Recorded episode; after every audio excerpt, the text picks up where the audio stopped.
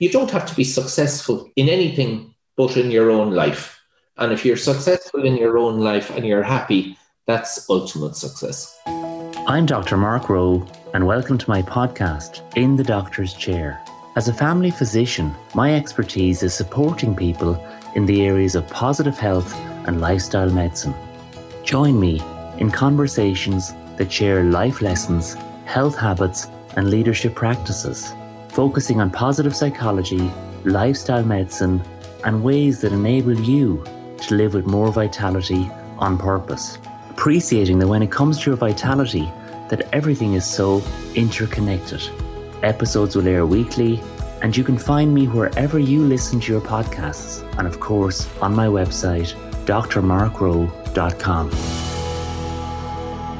As a practicing family doctor with expertise in lifestyle as medicine, my purpose is to encourage and support you in terms of positive health, personal growth, and all things well-being.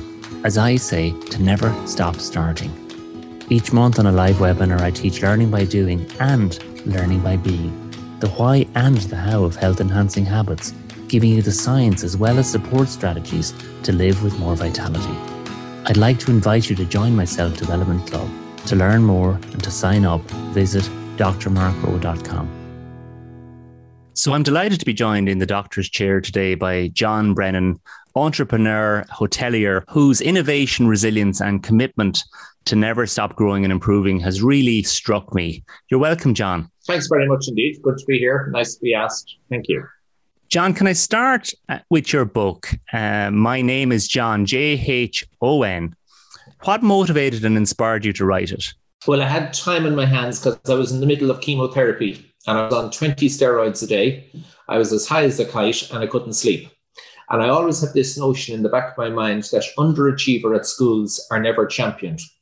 And I think underachiever at schools end up being the champions in a lot of cases, but they need a little bit of encouragement. So when I had time on my hands, I set off at three o'clock on a Tuesday to start write, writing and I typed and I finished on Saturday. I think I did 75,000 words over the five days and the book was written. As simple as that. Uh, yeah, simple as that. And of course, simplicity is the ultimate sophistication. But but there's so much to un- unpack in those few lines. You know, I think I think you're so right when you talk about underachievement and formal education, I suppose, versus the university of life. Would you agree that that's really where the real learning and opportunities arise? Yes. Unfortunately, though, the, the system is all about points mm. and doesn't take any um, um, allowance for the person who has a creative brain but not an academic brain. And I was not academic in school. And if the camera was a bit lower, you'd see a mess of a desk here in front of me with sheets of paper everywhere. And, and I couldn't sit down and read a book. I've only read one book, and well, maybe two or three books, two biographies and a novel. Um, and that's all I've ever read formally in my life because I just couldn't do it. And it's like on online courses, it's like sitting in a classroom and being lectured to. I never had a brain that could absorb that from as long as I can remember since I was five. So the, the system that's in place and the curriculum only has one goal in Ireland in second level in schooling, and that's to get you to third level. There's no other game. You have to get to third level. Um, ANCO, FÁS, um, CERT, all the state sponsored training bodies have been done away with. And I think society has, has developed an opinion that if the teenager leaving school doesn't go to third level college, there's something wrong. And um, since we bought Dromquinna in 2011, we would have employed an awful lot more young people than we would ever have employed in the park because it's wedding based and that, and we'd have students on Saturdays working for us. And the number of them that went to third level college and dropped out after a year or six months um, was colossal. And I think their self worth diminished hugely because they felt they were a failure. When the real failure was the parents sent them to third level college in the first place because they were never suitable for it. So I think there's a huge amount, as you say, for um, the lessons of life in in in in, in, out on the street and to be able to sell flowers in Moore Street is a fantastic skill that they will never teach you in school. But if you can sell flowers in Moore Street, you'll be able to sell anything anywhere. And I think that's one of the things that's really good with the Irish. They have that ability that when they go abroad, they can look at people straight in the eye, and they've done extremely well in various different industries right around the world. Uh, don't get me wrong, third level is extremely important, um, but it's not for everyone. But the second level education system only prepares you for third level. And that's that's the essence of the book. And the, and i suppose that the, the message in the book is twofold. One to give hope to parents which i think is is a huge part of the reason why third level is such a place to go. And the second is to give hope to the to the to the child who was like me who couldn't sit in a schoolroom leave school at 15 um, and went to work on a vegetable truck um, and to give them hope as well because it, I did an interview recently on radio. It was very interesting because a teacher um, phoned in or wrote in, sent in a, um, an email or something in it, and he said, you know, he said I'm a school teacher for many many years. He said the first thing I do every year on the first day of the new of the new um, um year is to go into the D class and say to the D class, listen, guys and girls, no one is proud to be in this class. But he said, my experience over 30 years of teaching is that the majority of people in the A class are going to end up working for you. And that was a fantastic thing to do to a D class because that gives them passion and gives them to say, right, we have things that maybe the A class don't have. And it's to champion that. And that was all part of the reasoning why. Well, I think you're making such a wonderful point. I mean, hope, I think, is such a powerful, positive emotion. Uh, you know that that things can improve in the future through the efforts you make today. And of course, nobody has the right to write somebody off based on any exam or at any stage in life. It's never too late, as I say, to to start again or to to recommit to to become that version of you. And clearly, that's what you've done, John, because you know you've obviously become a really successful entrepreneur so, where did your passion and opportunity for hospitality really come from? It's funny, we didn't have hospitality in the family insofar as mum or dad were never in the hotel business. But my mother never fed us, she always fed half the street. So there was a lot of people in and out eating in our house, and I suppose that's hospitality, the basis. Dad owned a grocery shop, and looked after people and knew how to look after people and run a good shop with all the labels facing out the front and it all ding ding ding ding like clockwork and in the in the whole shop it was a it was a really nice shop. But he worked and worked and worked and got looking six and a half days a week took a half day on Monday and then mum looked after the home. But in 1964 in Touchwood it never happened but in 1964 my father drew up plans to build a hotel in Sligo why he decided he wanted to build a hotel, we really don't know. But he went to an architect and he designed a building that would do Frank Lloyd Wright justice. Today, it is a really modern structure. And back in 1964, it must have been totally futuristic. Wow. Not the planning for it. And would you believe, at the time, they weren't en suite facilities. And when Fáilte Ireland or Bord Fáilte um, back in the day um, looked at the plans, they said, yes, but um, we would want you to put a bathroom in every room and the cost went through the roof. And he said, "No, I'm not doing it," and he pulled out. Which I'm delighted about because I was born in 1965 and had the hotel gone ahead, I wouldn't be here. so it's a twofold story. Isn't that interesting that you know your father had those plans and had those dreams and they didn't come to fruition in a way, but but they have through you and through your generation. But through through Damien, my eldest brother, um, owned a very successful restaurant and pub in Sligo called Beezy's, and then sold that and opened a really good restaurant in Rosses Point called Reveries, which did a very good trade. Hard to make money in food, but he did a good trade.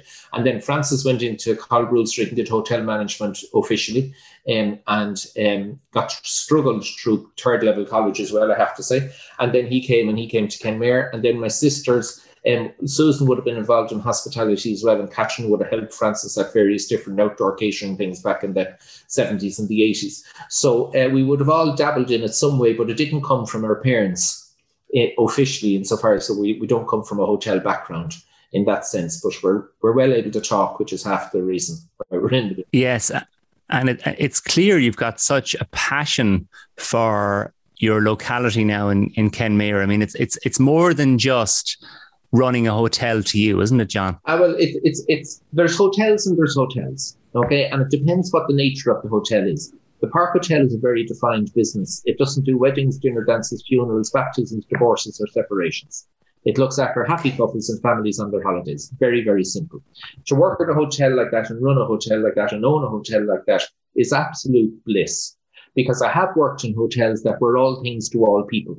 And no matter what came through the door, you, you had some service to look after them. That meant that your head is fried between looking after the meeting coming in, the funeral lunch over here, the wedding coming in the back door, the bar being busy with a carvery lunch, and then commercial reps with showrooms and bedrooms, and all people come in and out to stay at the hotel. Whereas in our businesses, and it's true across all the three businesses that we own in Kenmare, it's totally focused on the resident guest. And that's what makes it easy and makes it special for the guest. I measure everything that we do in any of the businesses in is what I would like to do myself. And I'm only raging that we own Drumquin and the Lansdowne and Drumquin and the park because they're places I would love to go myself. And that's really what we judge. Um, and from a young person's point of view, travel is the best experience you can get. And if you go and you see things, I went to New York last week for five days just purely to look at restaurants, to see what's happening, see where the market is, the service trends, the food trends, the presentation trends and restaurants. And that, like people say, oh, isn't that fabulous? You went to New York's five days. It is, but our business, you have to stay ahead. And we're very, very lucky insofar as we're a large enough business to be able to afford two luxuries in our industry. One is a night porter, because when I go to bed, I can sleep because I know my hotels have been looked after. There's a responsible person in charge. So if there's an, anything happens, yes, where hotels can't afford that, and a lot of hotels owners have to stay on the premises at night, or they're on call. It's a, an awful um, intrusion on one's privacy. And the second thing is that we have a, an accountant. And if you have those two things looked after in a hotel, we have the ability then to step back and look at the business um, with a fresh pair of eyes, and you must get out of your business. I know from the television series, um, the biggest, two of the biggest obstacles um, that we, that we come across is they never step back from their business. They never get out to see what's happening elsewhere, and really all they do is keep the lovely Sanderson curtains and the wallpaper and the bedspreads to match. And all of a sudden, they're 15 years behind the market. The market has totally passed them out, and it's going to cost a fortune to get that business back in shape to cater for the industry today. Whereas you have to keep reinvesting and keep ahead of the of the trends. And the best way to do that is travel and see things. Mm, I think you're so right. I mean, travel does really broaden the mind, and I think you've raised some really interesting points. The the point about to never stop innovating, to never stop learning and, and applying that knowledge where it's relevant, and and also, as you said earlier on, to really define what your offering is about and what it's not about. I mean, Confucius said the man that chases too many rabbits catches none. And I suppose none of us can be all things to all people. And if you're looking at applying your time and your energy in terms of your health and well being, you have to be really focused on what matters most. And a lot of businesses, and this really annoys me, I hate when this happens, but a lot of people and going into business see, a, sees the business doing well and said, I'll do that. Like that does nothing for the market. That in reality is only giving the market, eating in the market on price, which I hate being in that position. I love to have a little bit of um, margin that we can afford to do the nice things for people for when they stay, as opposed to running a property on competing against this business over here on price, and you don't have the ability to do that little bit extra. Um, and when the restaurant down the road or the bar down the road is doing carvery lunch, the last thing you should do in your business is a carvery lunch because the market has that already. You should offer something different that is is it gives the it gives the market um, variety and choice and gives you a premium for a product that's uncomparable to something else that's down the road. That's where I always try and position and like things to be. But we're lucky, I suppose, to have success is great because when you have success, you have positivity, you have energy, and you have adrenaline. Like the, the, the restaurant businesses, uh, we own five restaurants and they're nightmares, every single one of them, because it is so labor intensive. And everyone wants to own a restaurant and everyone wants to own a nice restaurant, great food at good prices. Now, please give me the recipe for that because that's not possible. Food is horrendously expensive. You cannot do it at good price if you buy good food. You physically cannot do that. Prices of food this year in particular has gone up 30%, but food was always dear. So it's very, very hard to do. And what happens is, and I've, I've umpteen chefs have gone through my hands over the last 30 odd years, and they own restaurants. And very, very few of them I told to go ahead and do it. And I would encourage people to do it, work for themselves at all cost. But in opening a restaurant, what happens is they go in, they're full of adrenaline, they're full of, of, of vigor and passion. They open up, they're working eight hours, 18 hours a day because it's theirs and they're mad keen to get, make it a success. After a year, they get into such and such a guide and they get uh, a claim in a newspaper, an article, and it drives them on. But by year three, they realize that the, every day they go to work, they're actually poorer at the end of the day than they were at that morning. And the adrenaline dies very quick. It has a huge strain on relationships, and it is it is it is just not good for the person in the long term. So we're lucky um, insofar as that all our restaurants are married to other elements of the business that makes money. And because food business is very, very tough. And everyone is a Michelin star chef, but they couldn't bake an egg, um, cook an egg at home.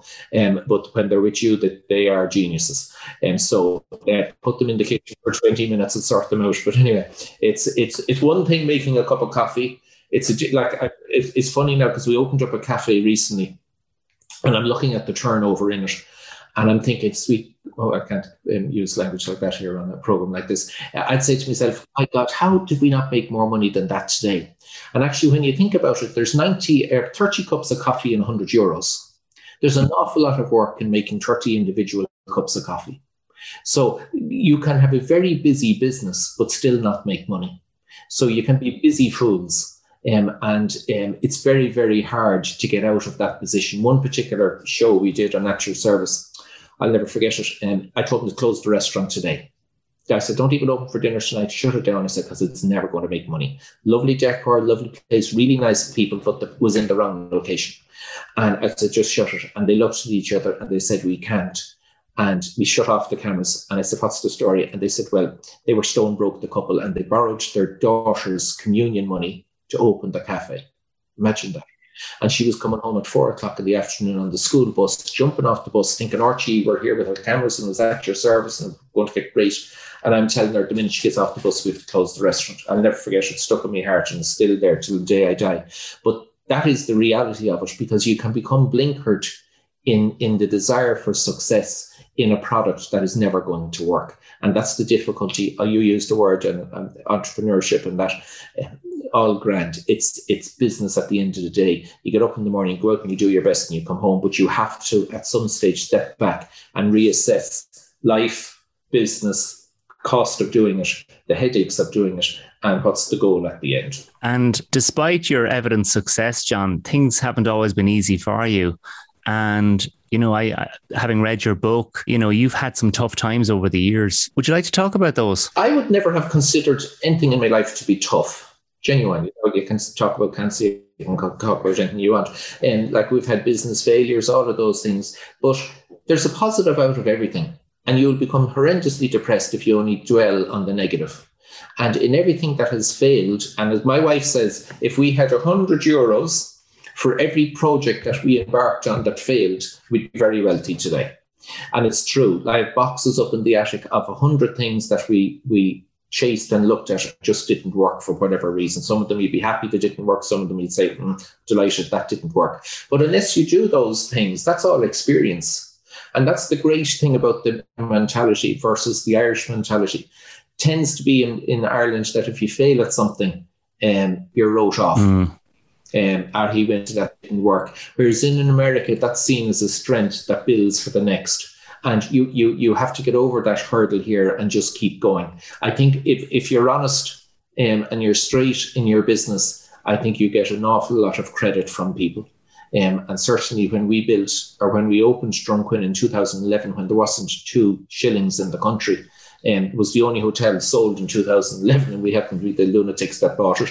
Um, but we got a huge amount of goodwill from suppliers in that project because they knew everyone was strapped for cash and they gave us as long a credit line as we could possibly have asked for, and which meant us let us get open, get cash flowing. And cash flow is fantastic. You can do great things with cash flow for a period, but there comes a period longer than that, where the business is losing money, it's gone. Um, but cash flow, you have to have cash flow. I think you're really highlighting you know one of the keys i think to your success which is your innate sense of optimism realistic optimism that is and your ability to reframe experiences not not labeling them as failures as such, but experiences as okay, this happened, didn't quite work out, but what can we learn from it? How can we grow from it? How can we move forward? And you're right, that kind of American approach to you know failure really being being a notch on on on the road to ultimate success as opposed to something in Ireland where people are sometimes written off. Yeah, honest failure You can have dishonest failure as well. But if you have honest failure, people will rally behind you again. And I think that would be the same here. But but you have to view um, projects and proposals with very. I was offered a, I'd say it was a 60 bedroom hotel, probably in 2012, with 100,000 euros. And I was being given this hotel, had a swimming pool and everything. And I said, lads, if you give me, it was the bank who were giving it to me, literally giving it to us. Okay, there was no cash. They were giving us 100,000 euros plus this hotel. They just wanted it off their books. And I said, guys, if you gave me a million euros, I said, I wouldn't take it because it's the wrong product in the wrong place and it's going to be an uphill battle for the rest of my life.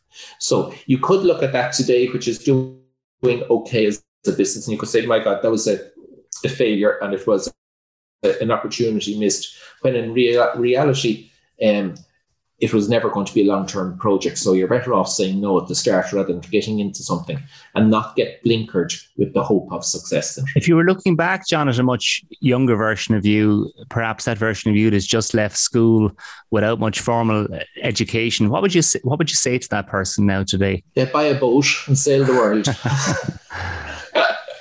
Take off. Um, I'd be very happy with my life. There's nothing in it that I wouldn't have. I, I probably would have liked to have travelled a bit more when I was younger, um, but my father was in. It wasn't possible to do that. But it would. I, I think it's hugely important. I have two kids, our, our own two children. Um, I literally pushed them out the door and said, don't come back till you're 25 um, because they have to go and see things. That will stand to them for the rest of their lives. And certainly in the in the, in the hotel, every year I would tell people they're not coming back next year. Great people. I told the chef yesterday, superb chef. He will be head chef in the Park Hotel at some stage. But I told him, I said, great. I said, stay till January, but you're going in January. You're not here in February because he needs to travel. And you can become very complacent and life can become very easy in a nice job, good wages in a, in, a, in, a, in a nice location.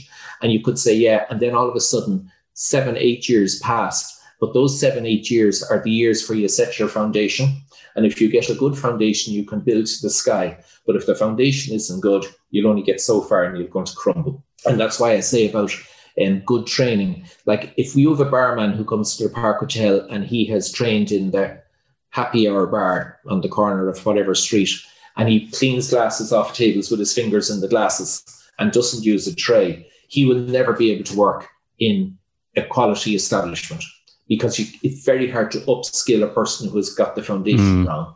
Whereas that guy went in and trained in a good place, he could always work in that pub with his fingers in the glass and no issue whatsoever, but he can't move up. So you you you certainly for teenagers and school leavers setting out, always aim for the start for the stars.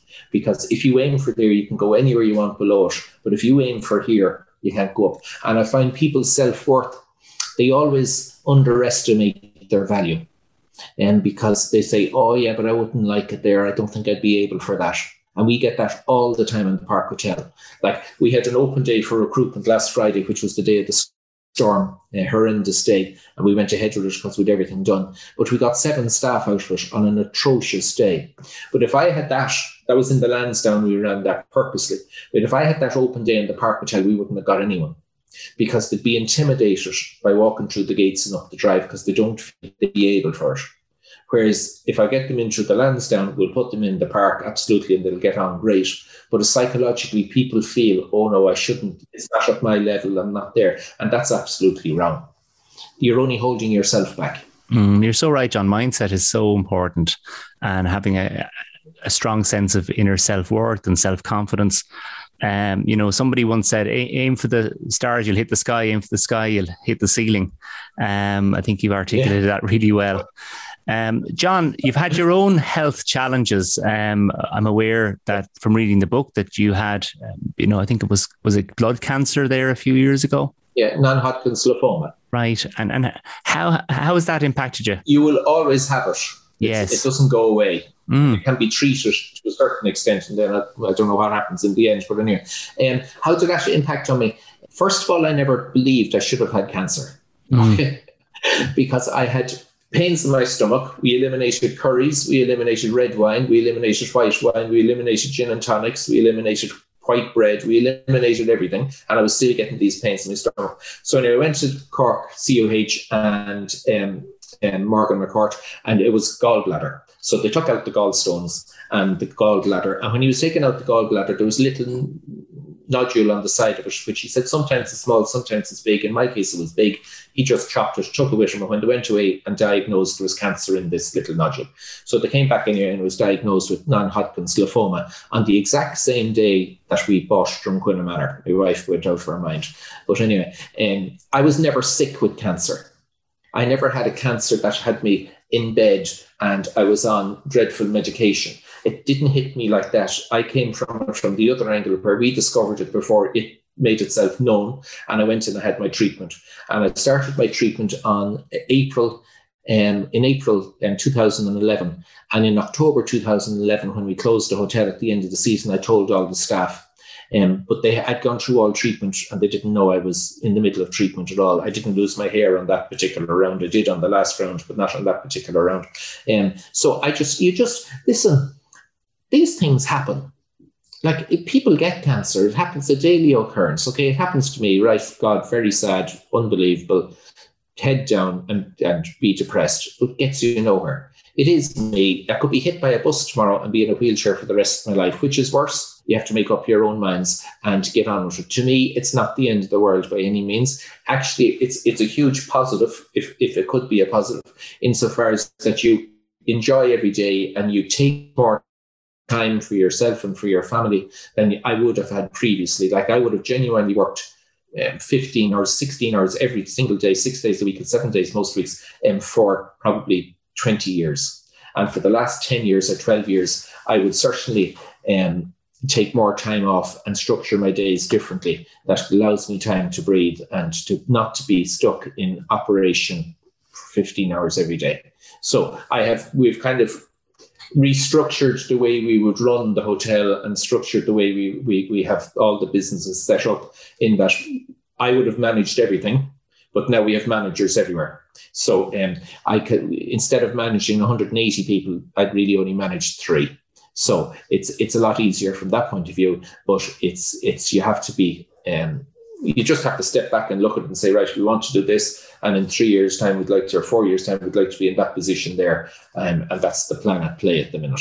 I mean, that's that's what I was really interested in asking you was was how that diagnosis changed you, and it sounds as if it has changed you in many positive ways in terms of you spending more time with your family, more time on your own self care. Yeah. Life is terminal. No one ever views it as being terminal unless they're sick themselves. And then when you're sick yourself with, with, with a, a, sickness called cancer, which is a horrendous name and conjures up all the wrong um, um, impressions in people's minds. But when you when, when you're diagnosed with that, you step back and you say, wow, this could be three years, it could be five years, could be 10 years, could be 20 years, could be 30, God knows, who knows but it makes you think like that. Mm. Where you're sitting in that chair there now looking at me and you're not thinking, you're thinking, right, in when I'm 70, I'll be walking Dún Laoghaire Pier or I'll be in Tramore or I'll be in wherever. And then we're going to buy a place in Spain and we'll retire there for the winter. And all of these plans. And everyone has these plans. Everyone is going to die old in their bed. Mm. Okay, that's really what everyone has because no one ever has this vision that they're going to be sick and they're going to be in a nursing home and they're going to be on a drip for two years or whatever the case is be. But that happens people as well. Whereas in my position, that has that thought process probably hits you much quicker mm-hmm. than if you were if you never diagnosed with cancer. And as a result of that, then you step and you say, Yeah, we'll just do it now. And instead of putting X amount of euros into a pension every year in this wonderful nirvana that's going to happen over there, and you enjoy today. Mm. And that's really what we what what we do. Don't go mad now, but we, we would like you, you would just do things that you may not have done previously. Like for instance, in our business, I'd love to make toothpaste. Because if you made toothpaste, toothpaste comes through a manufacturing process that is flawless because it's all machines. It's shoved in a tube, there's a seal put on top and a screw top put in that is put in the box and off it goes. Okay. Can't go wrong. Okay. It's if if it goes wrong, it happens at middle of at the very start of the process with the mixing of the paste, and then it's going to be caught if it's not right by the time it hits the shelves. In our business, it's 24 hours a day and mm. it's relentless. Because if you get a cup of coffee and the and the spoon is on the left hand side of the cup, but the handle's on the right, I go out of my mind because mm. the handle should be under the the spoon should be at their handle on the right hand side of the cup. All of those little things are a constant worry, and we never close. So, for instance, if you own a shop in the middle of town and it opens from nine to six, you close at six o'clock. Mm-hmm. You go home. Nothing, but that doesn't happen in our business. So to actually step back and get away from it, only for cancer, I wouldn't have do that as much as I'm doing it now. And that's a great positive because you can get sucked into this business and particularly when you own properties, um, you get sucked into businesses that ends up working 75 or 80 hours a week, which is um, unsustainable long term, but you don't realize that when you're in the business. So, would you say you're good now at taking good care of yourself in terms of your own health habits? 100% better than I ever was before. Um, and I would be 100% conscious of what we eat um, and um, exercise and all of that. Um, I was I went to Dublin the other day for a meeting, and the weather in Dublin in the winter is noticeably better than it is in Kerry. Mm-hmm. And it was lovely because I had the meeting in Ballsbridge and there was loads of people walking around with their dogs. And down here we were in the middle of a storm. So, it, and that was the third storm to hit us in five days. The, the third was the worst one. Like the first one, we were on red and everything was closed. It was grand. It was a balmy day down here. But the third one was horrendous. So we get a weather in the west that will be harsh in the winter and has noticeably got harsher in, in recent years. Um, but we get the make the most of it and get out and walk. I would like I would like to be someplace else in the winter that had a milder climate than we have here. It's drier than it is at the minute.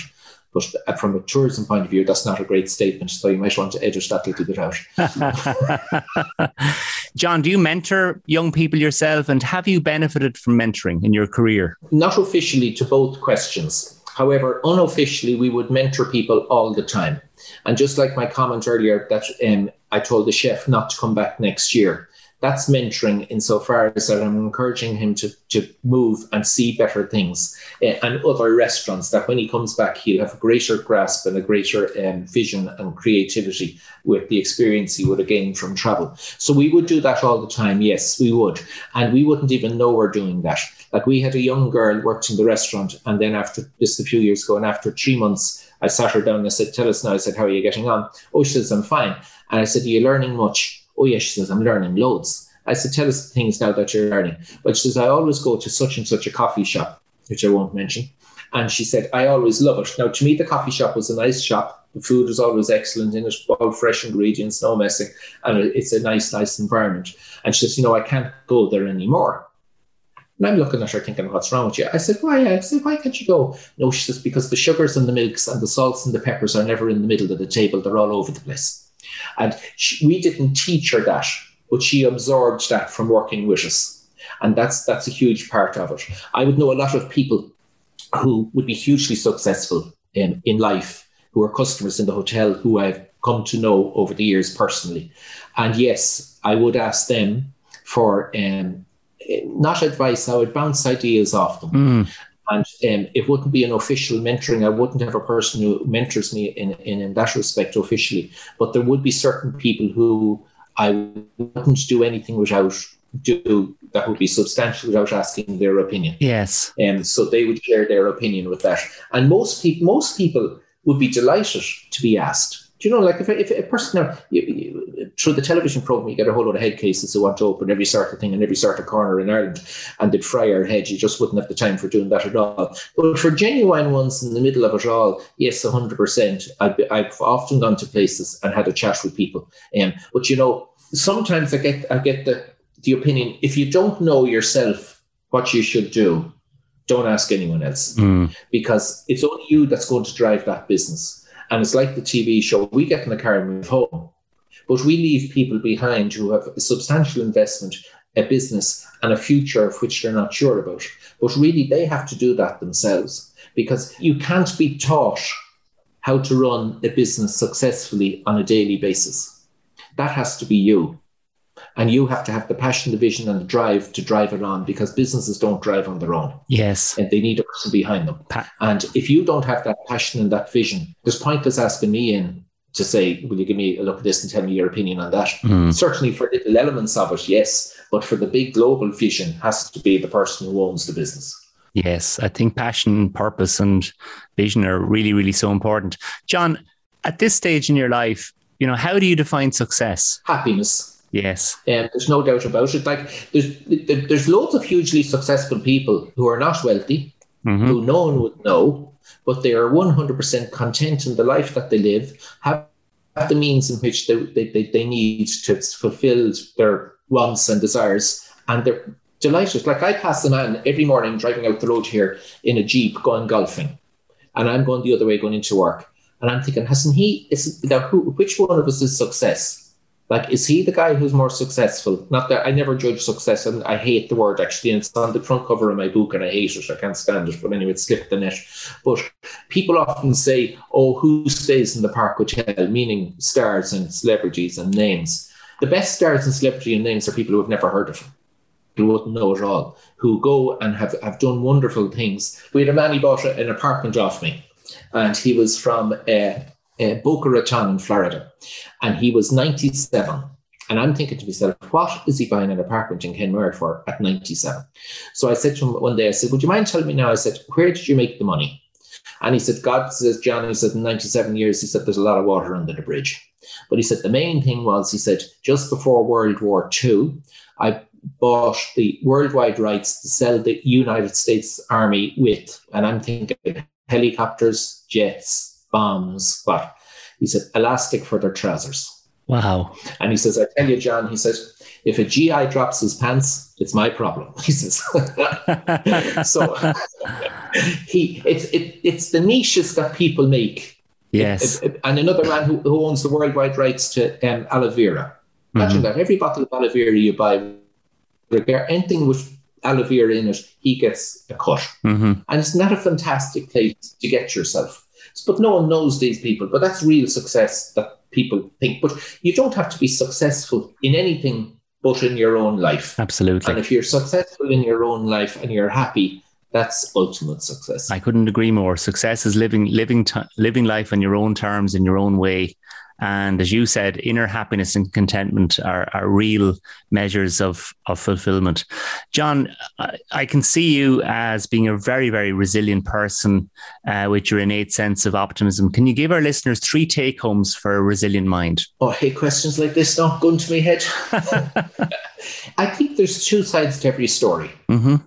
And I think you have to make the most out of the positive side. Mm-hmm and ignore the negative as much as possible mm-hmm. and do the best that you can in the most honest way possible. Um, I think in recent years we've had a lot of business people and politicians who would have been on the borderline of honesty. Um, one at play at the minute, actually, but anyway, we'll leave him alone. Um, like at the end of the day, if you're nice to other people and Christian, and then other people will react the same to you. And if you fail, if, if it was a business venture you were going into and it failed, you'd still be respected if you did it right. Um, whereas there's, um, I would never like to be on the side of the cowboy or the or the or the, the, the quick buck. Um, I, I, I don't go there. But from resilience and that, I just think I have a saying which I think of all the time is no matter what happens today, the tide will go in and out twice tomorrow. Yes. Unless you're, unless you're in the Pacific. Um, but with that happens, no matter what you do, that's not going to change out there tomorrow. It's still going to come in and go out. So you just do your best with the cards that have been, have been dealt with you, um, and you you you navigate your way through um, whatever the project or the issue would be, and you get on with it. But you you you you have to think of the positive. Now, there's been, as you say, there's been loads of negatives but you shut the door on them and you just move on. Because if you dwell and you think about them, it's doing it's it's it's getting you nowhere. There's there's nothing to be got out of being negative. Positivity is hundred percent. So what I hear you saying really is, is is really that sense of realistic optimism, choosing to find the positive and maintaining a strong sense of perspective that you know in in many ways this too shall pass and tomorrow is another day finally for you john what's the meaning of life um, did you would you hear Gay Byrne when he was asked that question to um, Charles Spencer, Diana Spencer's brother? And he said to me, you know, when you die and when you arrive at the pearly gates, and he said St. Peter's standing there in front of you, and he turns around to you and he says, uh, "Now," he said, uh, "What's your take on life?" But he says, "I never believed in you, but I'm damn glad to see you." I suppose the, the meaning of life is ultimately that just you you you you experience a very very short amount of time in the overall scheme of things. You contribute something to it that is positive, um, you do as little negative to other people as as, as humanly possible, Mm. and you enjoy what's here to be enjoyed, and you try and do your best to preserve and not to diminish what's here for the next generation and the generations to come. Um, I it I went, went to the National um, History Museum in New York um, last week, and it just puts everything in perspective. Like uh, 35 million years ago, there was that fella animal standing out there, or whatever the case is. Like the window we have is a joke in the overall scale of things. So we're only here for a very defined uh, amount of time. And it's just to enjoy it as much as possible and contribute as much as you can um, without being um, hurtful to others. That'd be my stance on it anyway. I think that's a wonderful way to end our podcast conversation. John, it's been wonderful having you in the doctor's chair.